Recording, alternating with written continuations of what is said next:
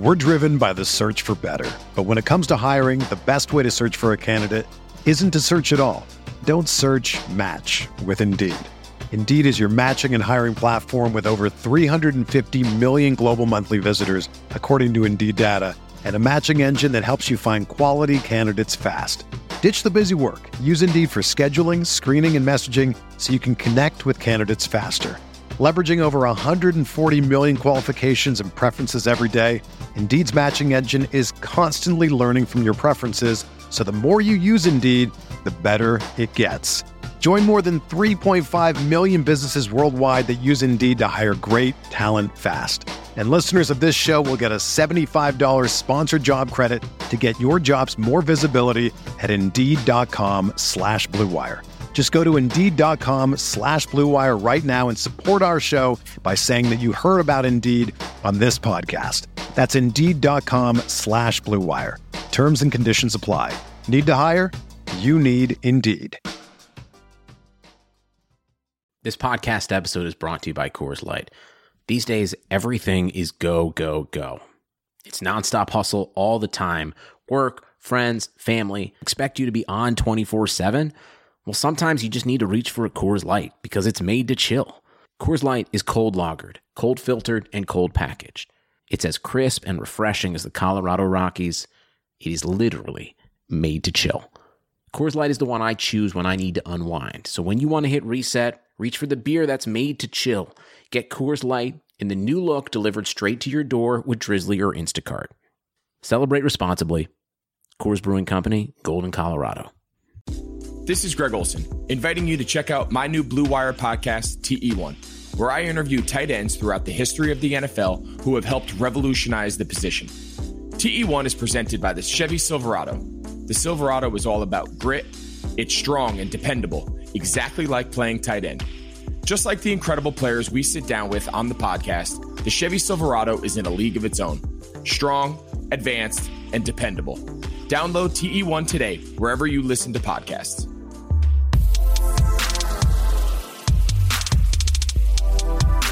Hello and welcome to the Esports Biz Show. I'm your host, Justin Jacobson. This week we'll be discussing esports coaching. Just as a disclaimer, nothing here is intended as legal advice, as all of the information is for educational purposes only. This week's guest is Ivan OG King Curt Curtiss. OG King Curt is an on air caster, motivational speaker, and the current head coach and general manager for Nets Gaming, the Brooklyn Nets NBA 2K League franchise. Curt is also the co founder of the iconic NBA 2K independent event organizers, the MPBA. Prior to joining Nets Gaming, he was a former draft scout and player analyst for Bucks Gaming. He's also the co host of Esports Extra Show with SNY TV reporter Larry Ridley, and also hosts his own gaming and lifestyle podcast, the OG Two Cents Podcast. He's been featured on many top publications, including Complex Magazine, The Undefeated, The Score, Dayton Daily News, Nets Daily, and Operation Sports. Curt, thanks for joining us. Thanks for having me. Glad to be here. My pleasure, yo. So to briefly introduce, you know, esports coaching in the 2K scene, the NBA 2K League is one of its first of a kind, newly emerging f- esports franchise leagues. In particular, the league was formed by Take Two, which is the game developer, and the NBA, which is the first professional sports league that actually created their own esports organization. The league just finished their third season. The first season draft was at Madison Square Garden. Second season draft was at Barclays Center. And the Washington Wizards team actually just won season three. So there are currently 23 teams in the league, including the esports organization's Gen G's Shanghai team. So the gameplay is a 5v5 format with each player's team's house and market. They're paid a minimum salary, provided health and dental and other benefits. And then they even have chances for tournament winnings. So, in addition to this whole 2K um, professional league, there's a competitive 2K Pro Am scene. Since there's no real official NBA 2K minor league or other amateur development system, many unaffiliated competitive or comp leagues created by third parties were operated and created these new tournaments within the system. So these kind of leagues have individuals creating their own rosters where they compete against other rosters. awarding prizes, compiling stats, and giving out player awards. And one of these, you know, very distinguished leagues is the My Player Basketball Association.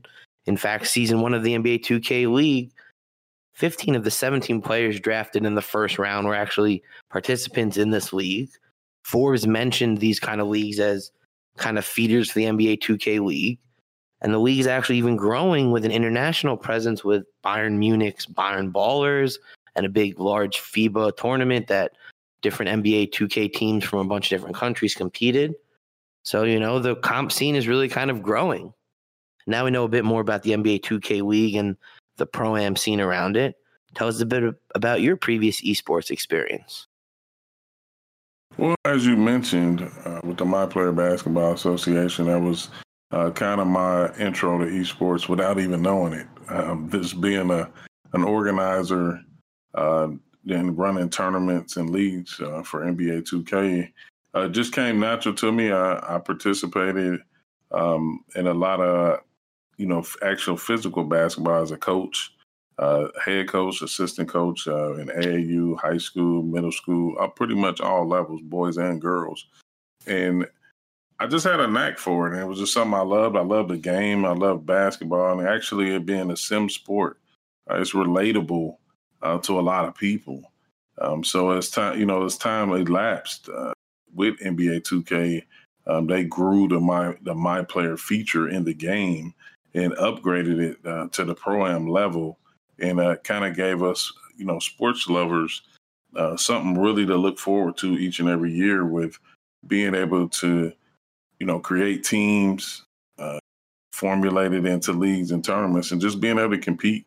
Uh, my thing was just having a platform where people can actually have a proven ground and not just walk around and, and, and say they're the best, but they actually had to prove it. Um, so in doing that uh, over the years, um, that's that was my intro uh, before I became the general manager and head coach for NetsGC. So how did like the MPBA kind of form? Like how did all this comp community just start? Uh, it was some other leagues uh, around before the MPBA. Um, and basically, I just started working in in one, uh, which was the ABL. And at the time, I found them through searching a, a multiple gaming forums uh, for 2K and just stumbled across it. And uh, as I got more into the playing in the league, I got into the administration side uh, quick, fast, and in a hurry because I, I just, like I said, it was just something I like to do. And um, I just had a vision and, and, I, and I ran with it. And in the process, I started playing in the other leagues, uh, the SBA, uh, where I met Tawan Farley and uh, Lawrence West. Uh, we were all players, uh, but LT he worked as an admin in the um, SBA, and he basically, um, you know, when we crossed paths, he he had the idea of starting a league, and he basically um, said, you know, Curt, I could uh, create a better league than all the leagues, and I was like, well, you know, if that's what you want to do, I'm here to help. And uh, so basically, we put together him and uh, Lawrence West, um, their marketing skills and, and just getting into the chats and uh, being able to talk to a lot of the top players, let them know we were starting the league. And me, I was more on the operational side and just getting everything in order. And uh, once we put all those powers together, it kind of took off from there. So you're talking about in these chats, what, where were these conversations happening? Where were these comp players kind of congregating? Uh, in those chats, uh, basically, um, obviously with the top players, they used it as a communication tool um, to match up and, and, play against each other. But not only that, just share uh, information that help make them uh, better players. So like there were Twitter chats. What what form of? Oh yeah, the big, I, you know, the biggest um, app that everybody used then was um, we started on well we were on facebook but the actual chats were like in GroupMe chats uh, cool. everybody used that pretty heavy uh, back then. I doubt if anybody uses it now. I think we've we've grown uh, over the years. Uh, we went from facebook uh, to GroupMe uh, the twitter you know obviously GroupMe and twitter kind of go hand in hand but i think now everybody's pretty much upgraded to discord which is uh, I think I think that's great because arguably Discord is the most popular um, communication channel uh, for gamers. Uh, so I, am glad that we've all pretty much uh, got on one level, so to speak. Okay, so I think that's really interesting that there was kind of this community online of people that love the game and wanted to kind of play against the best, and that's kind of how a lot of these other esports and other games competitive scenes started. You know, I've talked to Street Fighter players and you know just the other games where it's like you think you're the best amongst your friends. You're, you know, you're beating everyone online in matchups. So who are the other kids that's doing that? And how do I play against them? And, you know, what do I learn from getting beat by a kid? And how do I get better to beat him? So, you know, I think it's interesting that this whole community kind of developed through really the internet. And from there, they were able to translate to the point where, you know, you're the coach of a team and, you know, the other people you mentioned are coaches of teams. And a lot of the players that were kind of playing with you back then, five years later, are now playing for Nets and Heat and you know Lakers and all of these professional NBA 2K franchises. No, correct. I, that's one of the uh, highlight moments that I've always talked about in season one. Um, just being at the draft and you're sitting in the green room with a lot of players um, that you've basically watched grow over the years um, when we started uh, the MPBA, you know, back in 2014, 15, and then here we here there we were in 2017, you know, watching players actually walk across the stage and get drafted, and and now you're able to, to put faces with gamer tags and be able to have con- actual live conversations and uh, a lot of the players thanking you over the years for uh, creating a platform because you know the one thing with the MPBA, our thing was beyond the competition was just to be able uh, to promote players and and actually what they were doing, and it didn't matter um, if you were quote unquote a big name or not. Um, if you put in the work and you know you competed and you had the numbers, uh, we were going to highlight you in you know in our own art, our newspaper articles, our magazine covers, and and uh, be posted on our website. So it was something that we took pride in, other than just you know teams and players just playing against each other. Yeah, I mean, I think that's the, the important part is you add the accolades and the stats and kind of the history creates this lasting impression where it's like, oh wow, like I want to make the All Star team, or you know, last season's champs, we want to beat them. You kind of create these rivalries and these kind of going forward storylines. No, without a doubt. Um, definitely a lot of people look forward to, you know, making all MPBA teams or, you know, the MVP, of course.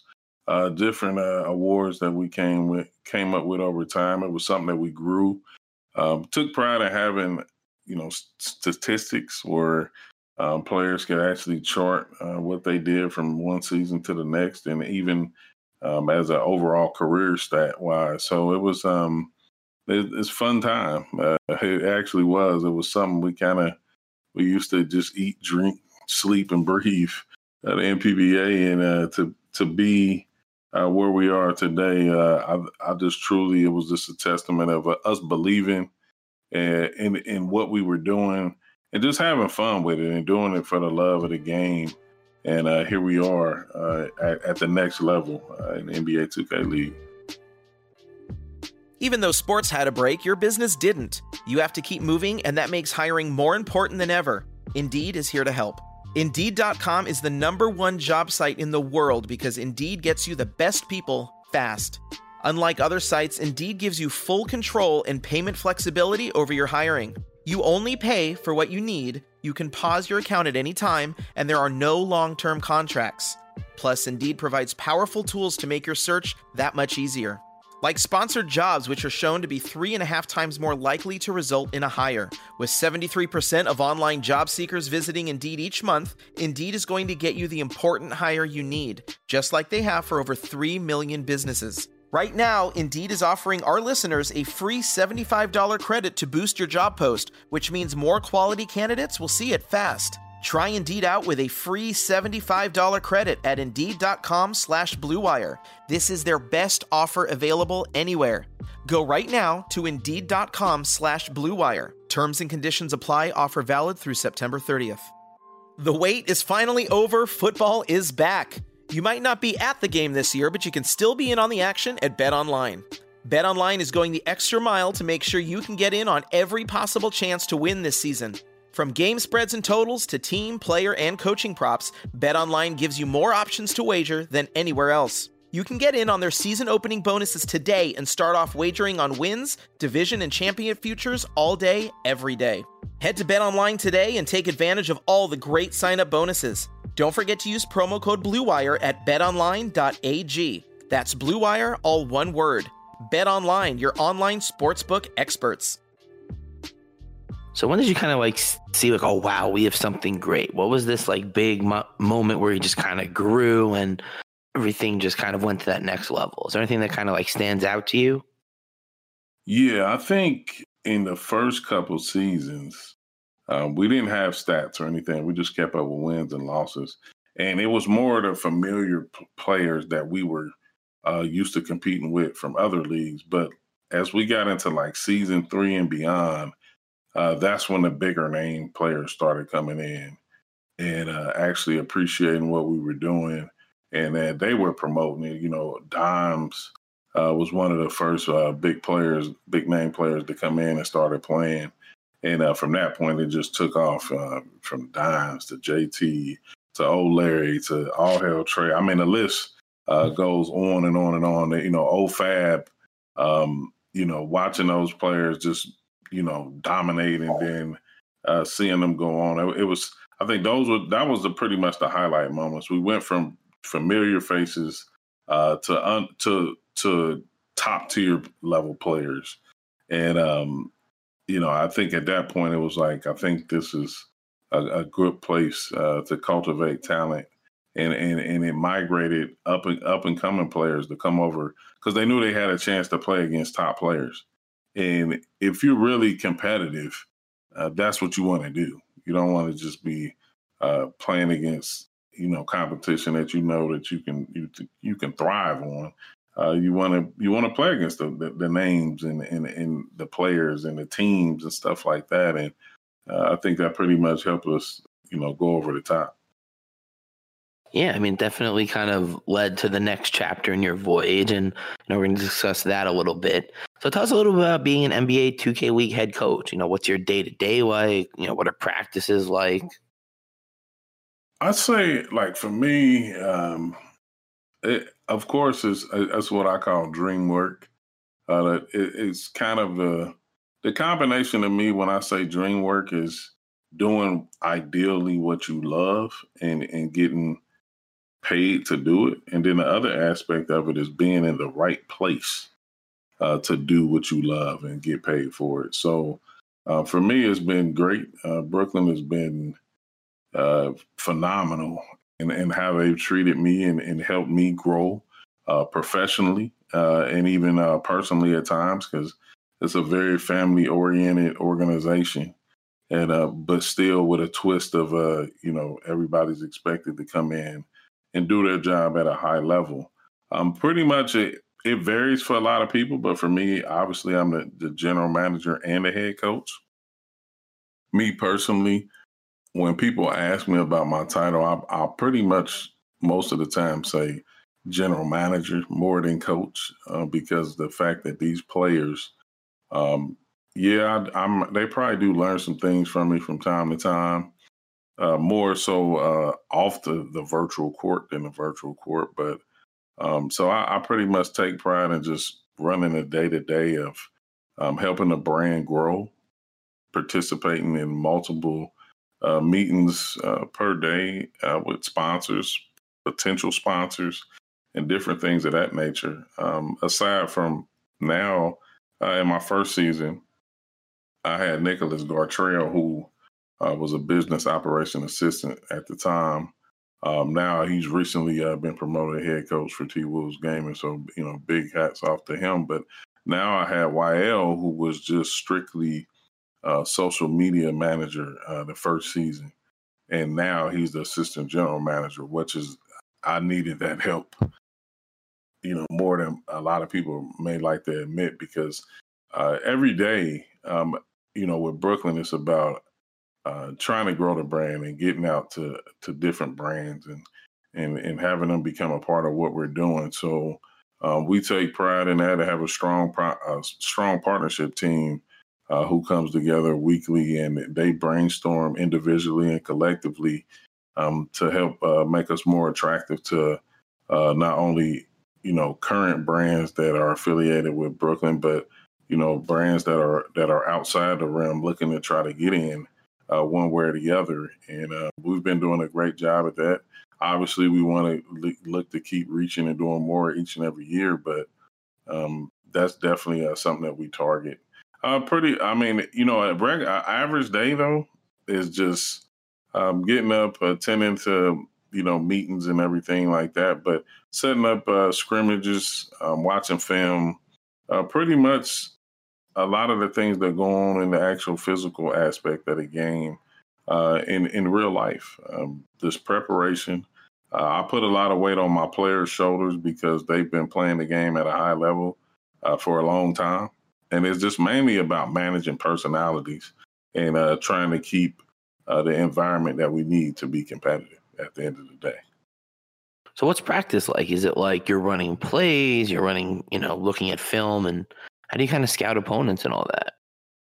Yeah, I mean, a lot of times uh, what happens, uh, you know, these players they put in a lot of individual time uh, breaking down teams, breaking down players, and then when we come to practice, it's more so us speaking co- uh, collectively together uh, and watching film together, seeing different things.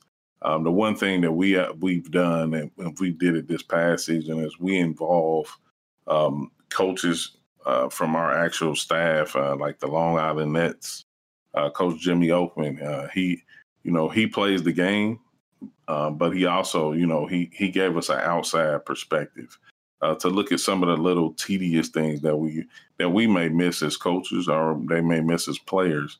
And it, it turned out to be productive a lot of the times. And then you'll realize that some of his assessments were on point uh, even though he hadn't, he doesn't play the game uh, at a at a competition level as the players, and even me as uh, someone who's observing daily of uh, high level pro am games, but he still had the same mindset, and um, and it was just uh, crazy sometimes how he would be on point with what we already know from a day to day from watching it, and he doesn't even play the game like that. So it just it shows you that you can have a combination of both uh, in order to to add to what you're trying to do for as game planning. In practice, um, you know, me, I'm kind of I, I, vibe with the players. Um, we have a sound system uh, in our in our practice facility. Uh, sometimes players like to play the music, um, so we'll you know we may have the music playing. Um, obviously, uh, you know we still encourage the players to talk and communicate and uh, be on one accord. But I, I just um, when it's time to be like sometimes when they didn't want music, we didn't listen to it. But most of the time, we you know we vibed out the music and, and pretty much uh, that kept our adrenaline going throughout most of the day. We practice uh, typically starting at uh, twelve. Um, players get normally get picked up around well. It, some days we'll start early. Just depends on on how we schedule because what a lot of people don't understand is that there's there's not a set practice time. You pretty much uh, set up your inner your interleague scrimmages uh, based on availability from other teams. So sometimes we'll start as early as twelve, but most of the time we get to the studio at one. Um, we will watch film, talk about things from one to two, and then we'll have scrim blocks from two to four, four to six, and sometimes six to eight.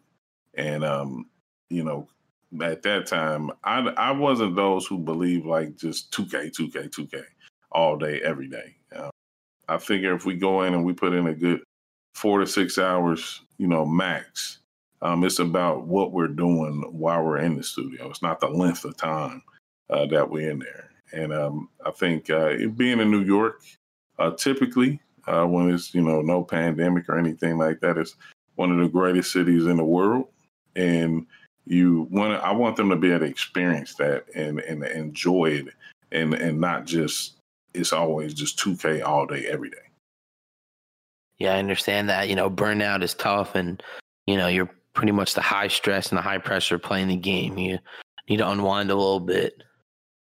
No, definitely. Um, I think that's one of the things uh, that a lot of people overlook is that, yeah, you are competing for a lot of money, uh, but at the same time, you still need to have that balance um, where you're, you know, you're physically rested, mentally rested, and uh, just ready to approach each and every game accordingly. Um, I think for me, I, I always like, you know, my peace and my my zen time is important, and I, and I think players need you know have to understand that too. You can sit and play the game for six to eight hours straight, but if you're not totally focused and, and locked in the entire time, you know, it's a lot of minutes wasted. So I think me, I like short times, but just make them effective, and uh, that that pretty much worked. Uh, that's been working for me uh, for the last two seasons.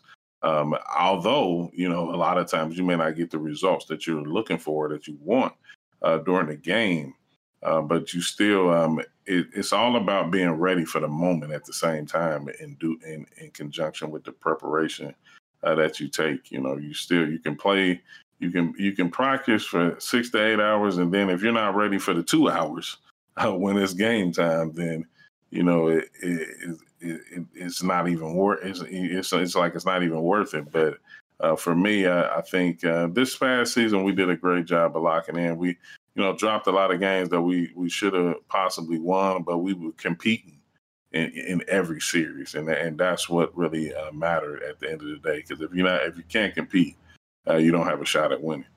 Yeah, if you're just getting blown out, it's just you know it's just not going to work at all. Um, right. So yeah, so I know you kind of mentioned that you know, in addition to 2K coaching, you're also you know coach real life basketball. So what are some similarities that you've noticed between you know coaching the NBA 2K team and some of the AAU and the other levels that you've you know worked with? Really, when you start to look at it, um, you know, you go from watching these these players play in the comforts of their own home, and so you you're only just watching them visually you're not around them.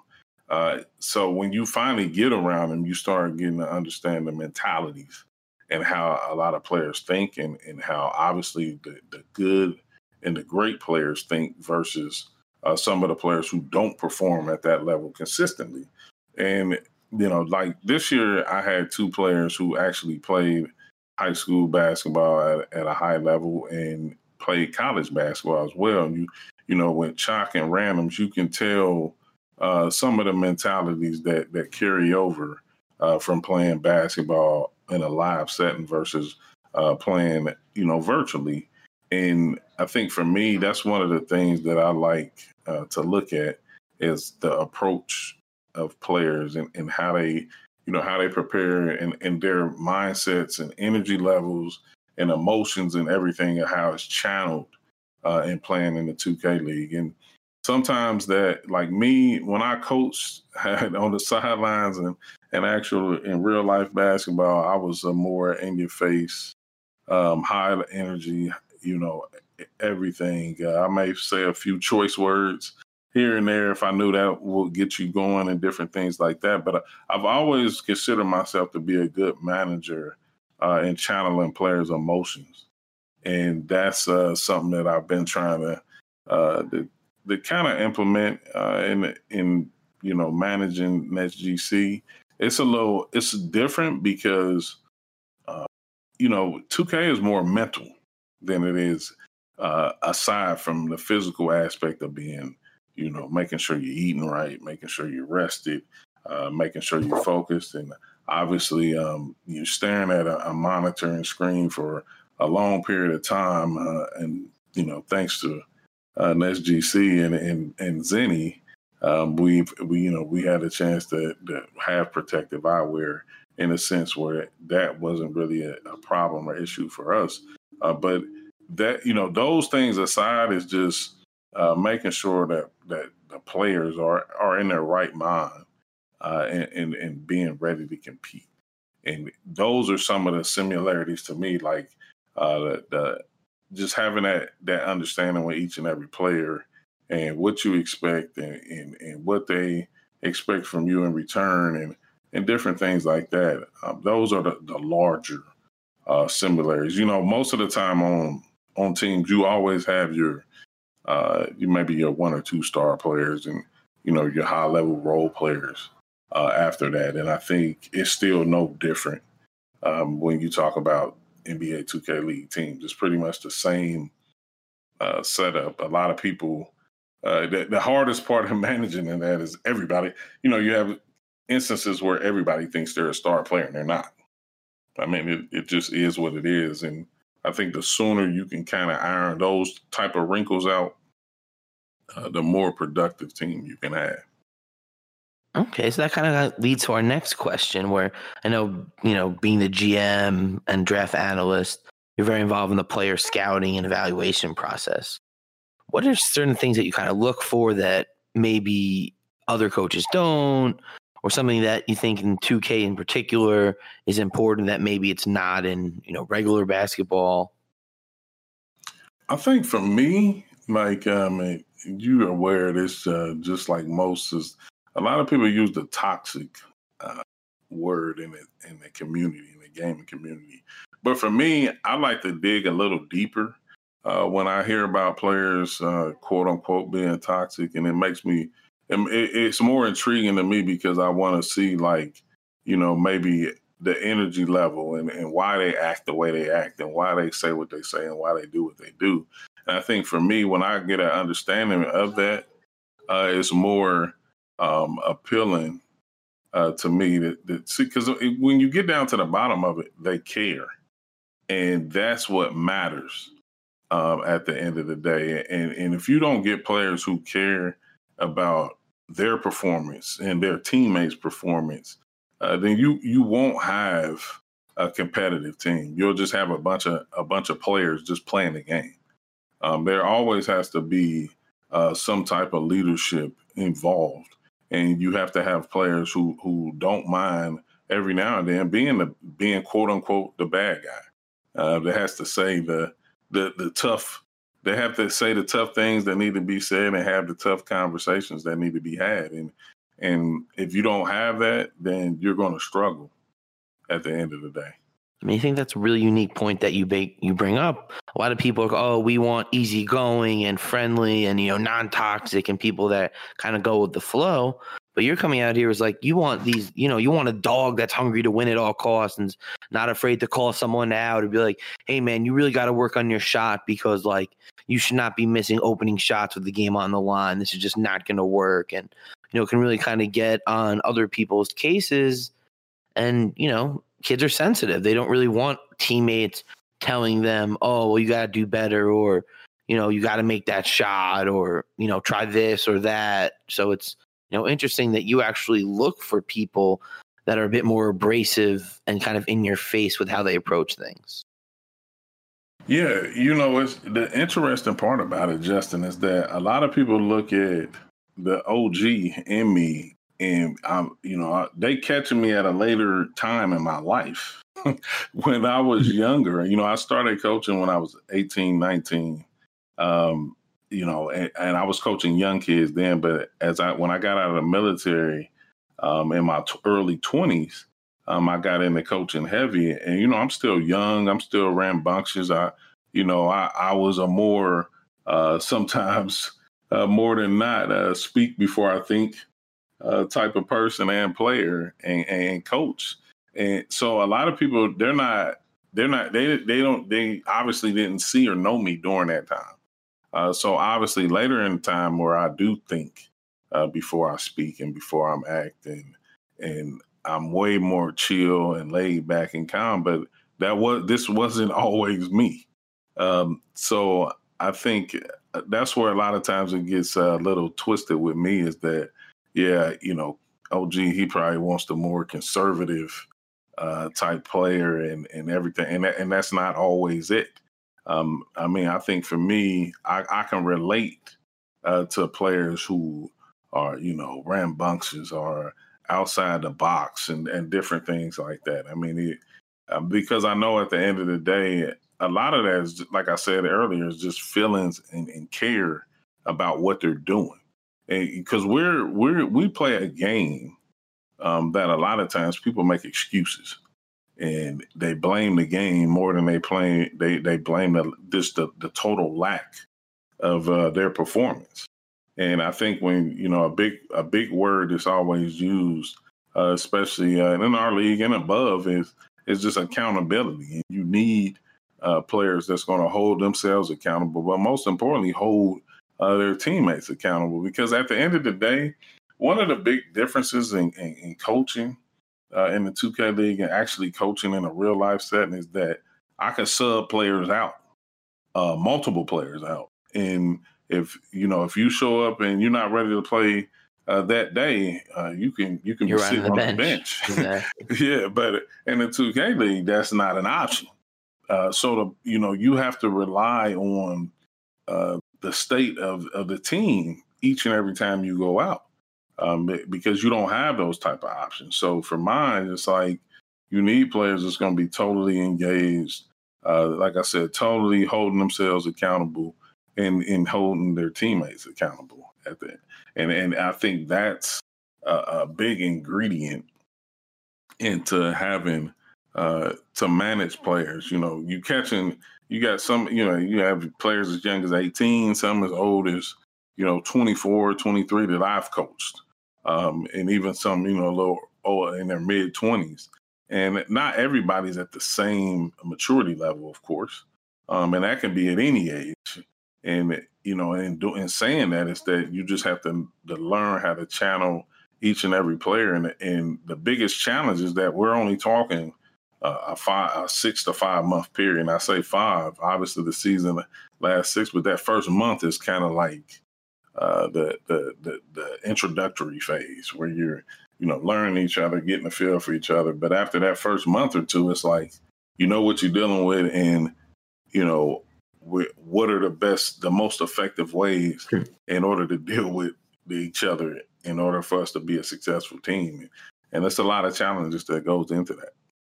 Yeah, I mean, we definitely have seen some of it, but I know there's a lot more that goes on behind the scenes that, you know, one day there'll be a tell all, hopefully 10 years from now when the league is in five, you know, 60 teams across all the continents of the world.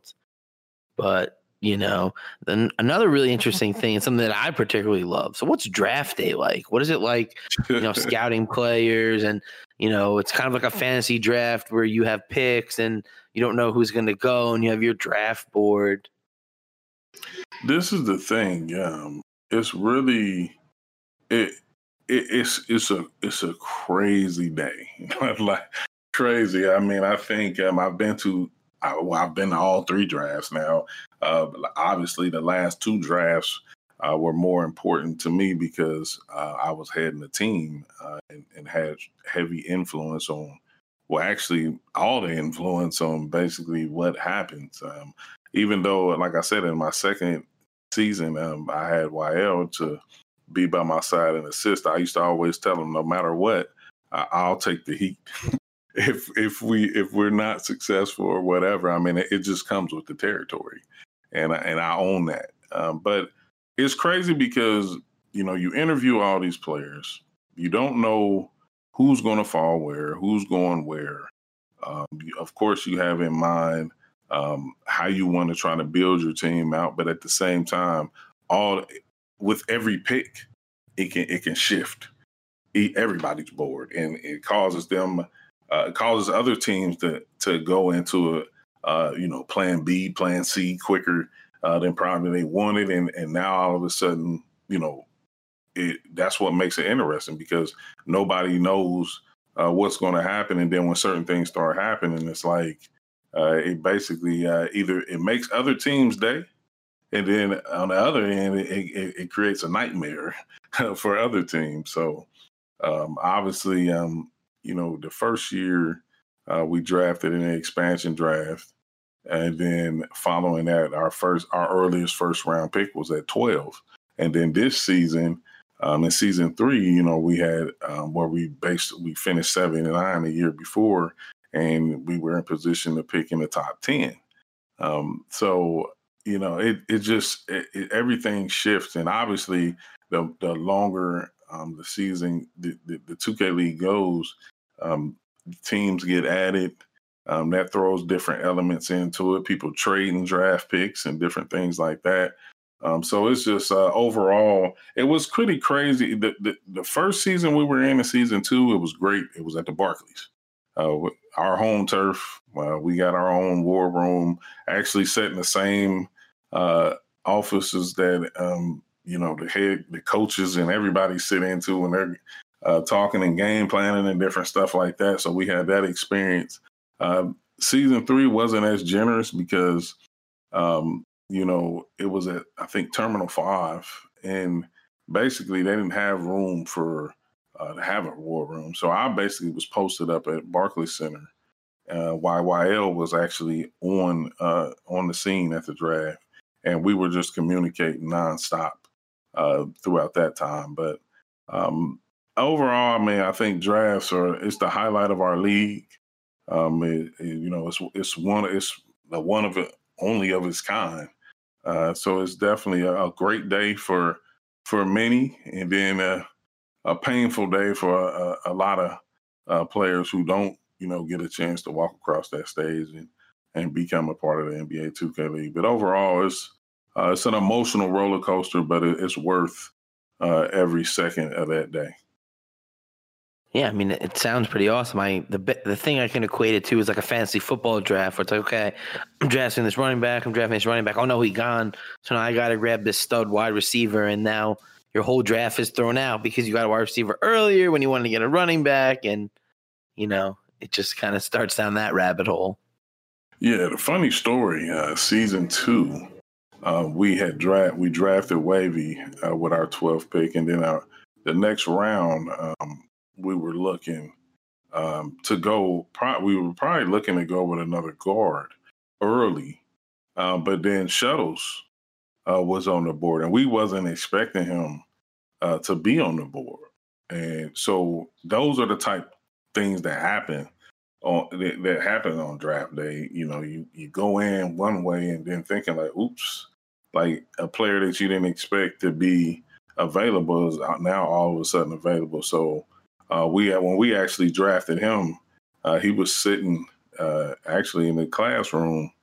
Uh, he was taking a test. he didn't even know he was drafted. Uh, so those are kind of like some of the funny stories that um, that happen that, that go on during draft time. And obviously this year, um, you know, uh, it was, it was, most of the, the draftees were in attendance, but then you do have cases where a lot of uh, some draft picks they stay at home. You know, uh, future prospects they stay at home and you know they want to enjoy that time with family and friends and different things like that. So, uh, but that was one of the unique stories that's always going to stand out uh, during my time uh, in the 2K league. Right, so that's a little inside the draft room information. That might be the first person to know that. So take note on that. So what's yeah. it like working with the Barclays and the Nets? You know, it's such an amazing arena and such a great organization. Yeah, I think the the thing about it for us is that we um the, the, I think you know Bar- the Barclays Center is an iconic place, um, especially in, in in New York, period, but in Brooklyn especially.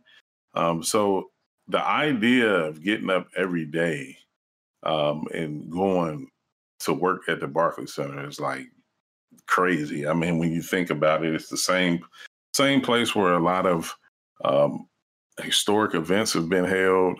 Um, you know, obviously the actual NBA team plays there.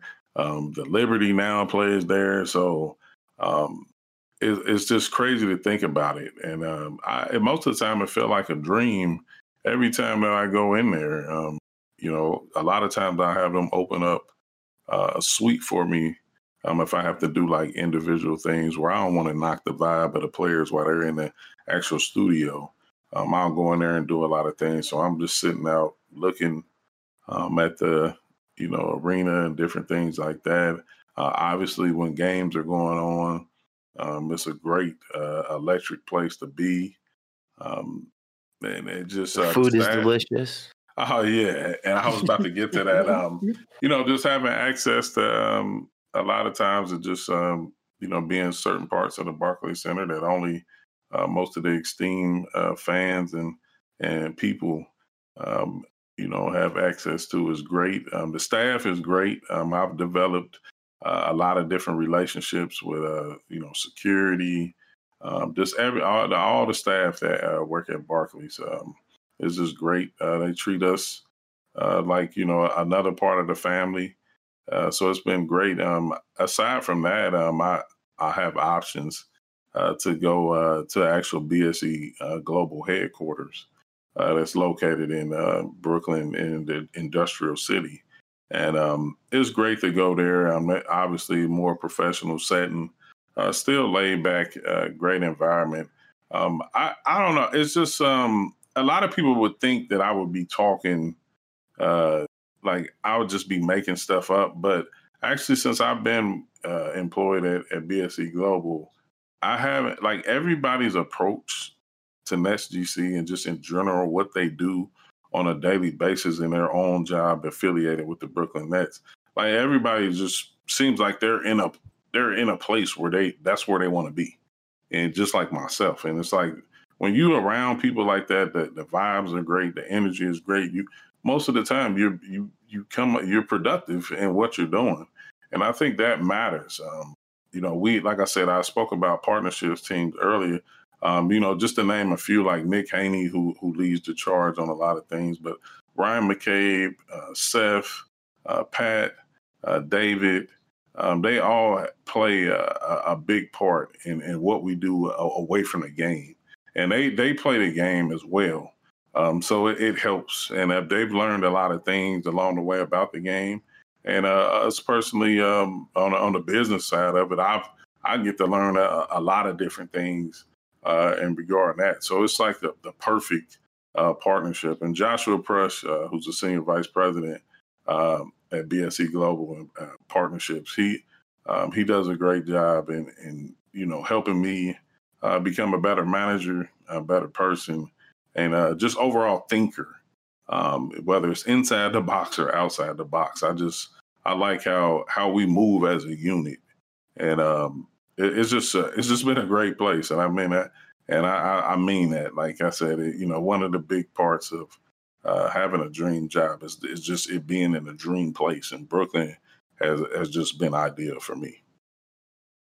Awesome. I mean, it sounds amazing. So I know you're also involved in the NBA 2K League's Women Development Camp. So tell us a little about that and you know what the future is for that.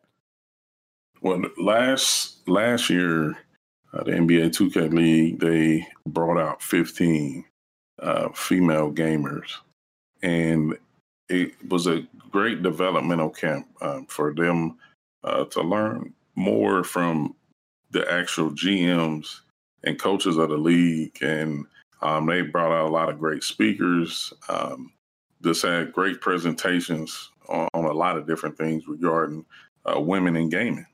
So I thought it was a great event.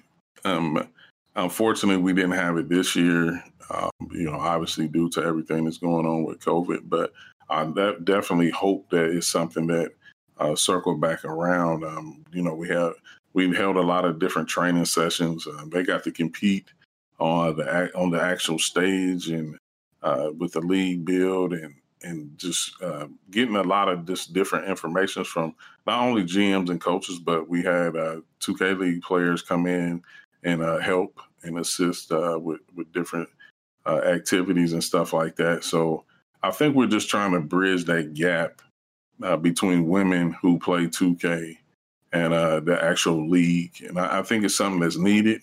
And like I said, I look forward to it, uh, you know, to it growing and being something that, that's done yearly. Uh, once we can, you know, get the world back uh, rotating in its normal, to its normal rotation, I think it's something that's going to be good for women who that's in the community, but also the league itself. Yeah, I mean, I definitely think that it's really important, and you see a lot of other organizations kind of focus on, you know, this gender gap. A lot of women play all kinds of games, and they're obviously not as represented on the professional level. And you know, it's nice to see the NBA and the NBA 2K League really kind of putting a spotlight on this and trying to figure out ways to kind of increase the number of females in the league. Yeah, the one thing I like to always say, even in that, is like our league is young. Our esport is young. We have obviously players who've been playing 2K for a long time.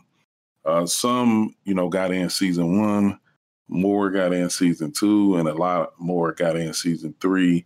And it's just something that if this is uh, truly what you want to do, you just, you know, don't quit.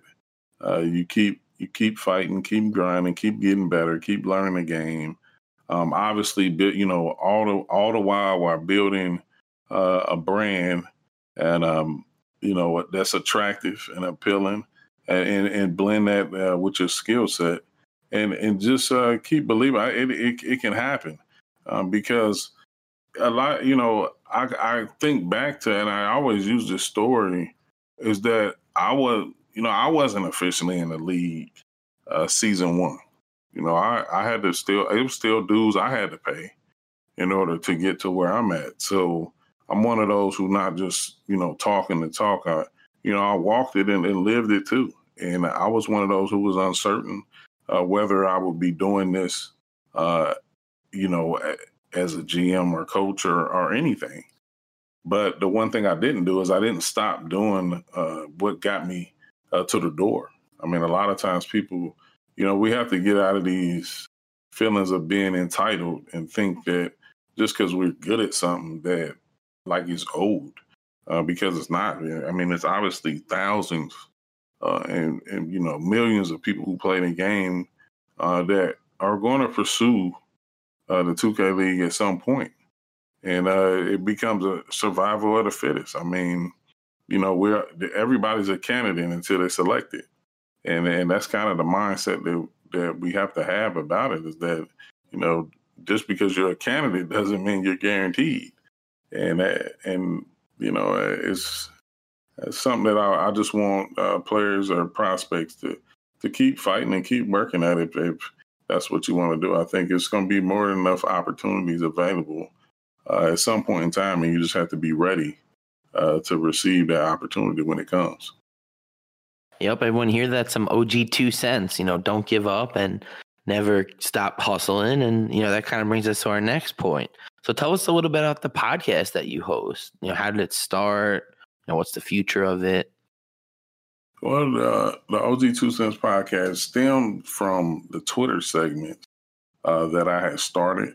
Um, I never take full credit for it because uh, when you're around like-minded people, they they uh, they have a tendency to to elevate your mind and and creativity and get you uh, in positions that you didn't even know uh, would exist. But uh, after season one, uh, the finals, me, Black Frank White, uh, who's the NBA 2K League community ambassador, Nick um, Gartrell, who I mentioned earlier, who's the head, who's now the head coach for T Wolves Gaming, but Comp Jelani Mitchell, who's the head coach, actually, you know, coach of the year this year for Jazz Gaming. We were sitting on the rooftop. None of us were in the league. Uh, we were all aspiring to be in the league uh, to to some capacity, uh, and he was, you know, they was like, you know, Curt, everybody kind of like looks up to you and respects you, but you're not that visual or on, on Twitter on social media, and I actually wasn't. Like, I mean, I was to a degree when I was promoting the MPBA and different things like that, but personally, I wasn't on social media a lot. I wasn't engaging or anything like that. Um, so I just one day I just tweeted out something uh, that I thought would be inspirational, and I just hashtagged the OG two cents. I, I can't even remember like what even made me do that, but um, after a few days that went by, uh, it picked up a lot of traction. Like a lot of people uh, in the community was liking it, and it became something that they looked for forward to, uh, you know, on a weekly basis and different things like that. Because um, typically the OG two cents is just my thoughts on particular uh, things that's going on around me or I witnessed from other people. Um, so once that uh, started picking up, I, I, I, started putting, I got a graphic for it with the little OG two cents coin. Uh, I got the video animation now for it. And uh, it's just something when people see it, they kind of know, like, you know, OG's been doing some some thinking and some observing. And uh, I kind of I told myself after a year or so with the tweets, uh, the way it was picking up engagements. I know a lot of times I would tweet things and people wouldn't always understand what I was talking about. So at that point, it was like, well, you know, maybe I need to put this in a podcast format. Uh, so a lot of times uh, I would have a platform to openly uh, talk about uh, some of the tweets and different things like that. And along with it um, came, um, you know, a chance for me uh, to interview people and have them tell their stories, which uh, the stories I would think that are motivational, inspirational, and positive. And that's always been my brand. I thought it was on, it was perfectly uh, on target. Uh, and uh, here we are, um, 30 episodes in uh, after starting this February, uh, where I've had a lot of, you know, interesting people uh, from, you know, the, the multimedia world at WNBA, a player, you know, a player that's aspiring to be in the NBA, in the NBA. Um, just a lot of different people, uh, major figures that's in obviously the 2K League and different things like that. So, um, and everybody has a story, and I, and I just wanted to be a platform that I think where people could come on and tell their story, and hopefully, like I said, to to motivate and inspire, you know, people that um, don't have that the voice or don't have you know the platform uh, that I do, and I just want to be able to share that with them, and hopefully, hopefully, uh, shed some light on them and and give them that motivation that they may need to to uh, to elevate themselves on whatever it is that they're trying to do. Awesome. So you know, at this point, I kind of like to wrap up each episode with my three questions. So, what's your favorite game to watch?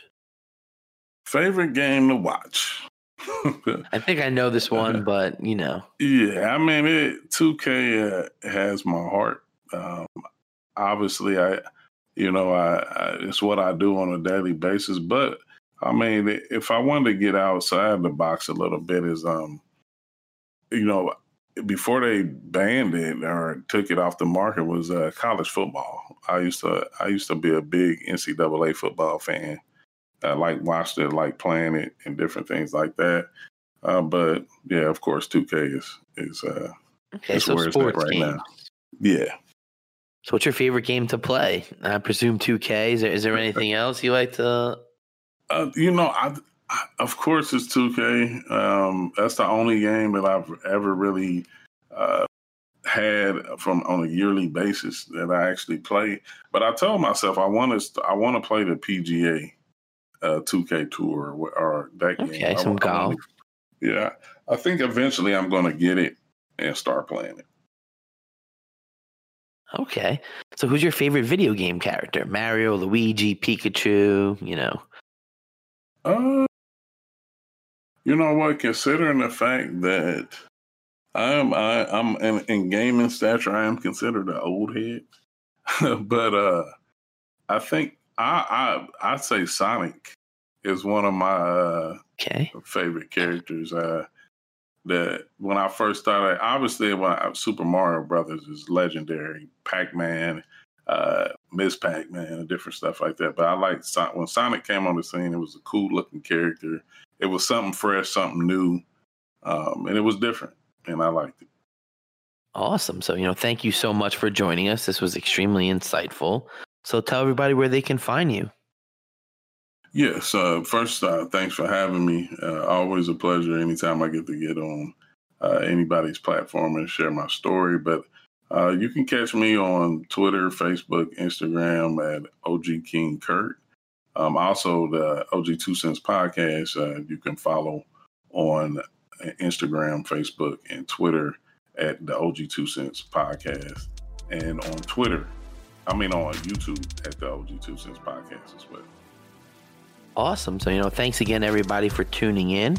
Make sure to follow me on Twitter, Justin J E S Q, and check Apple Podcasts for all our past episodes.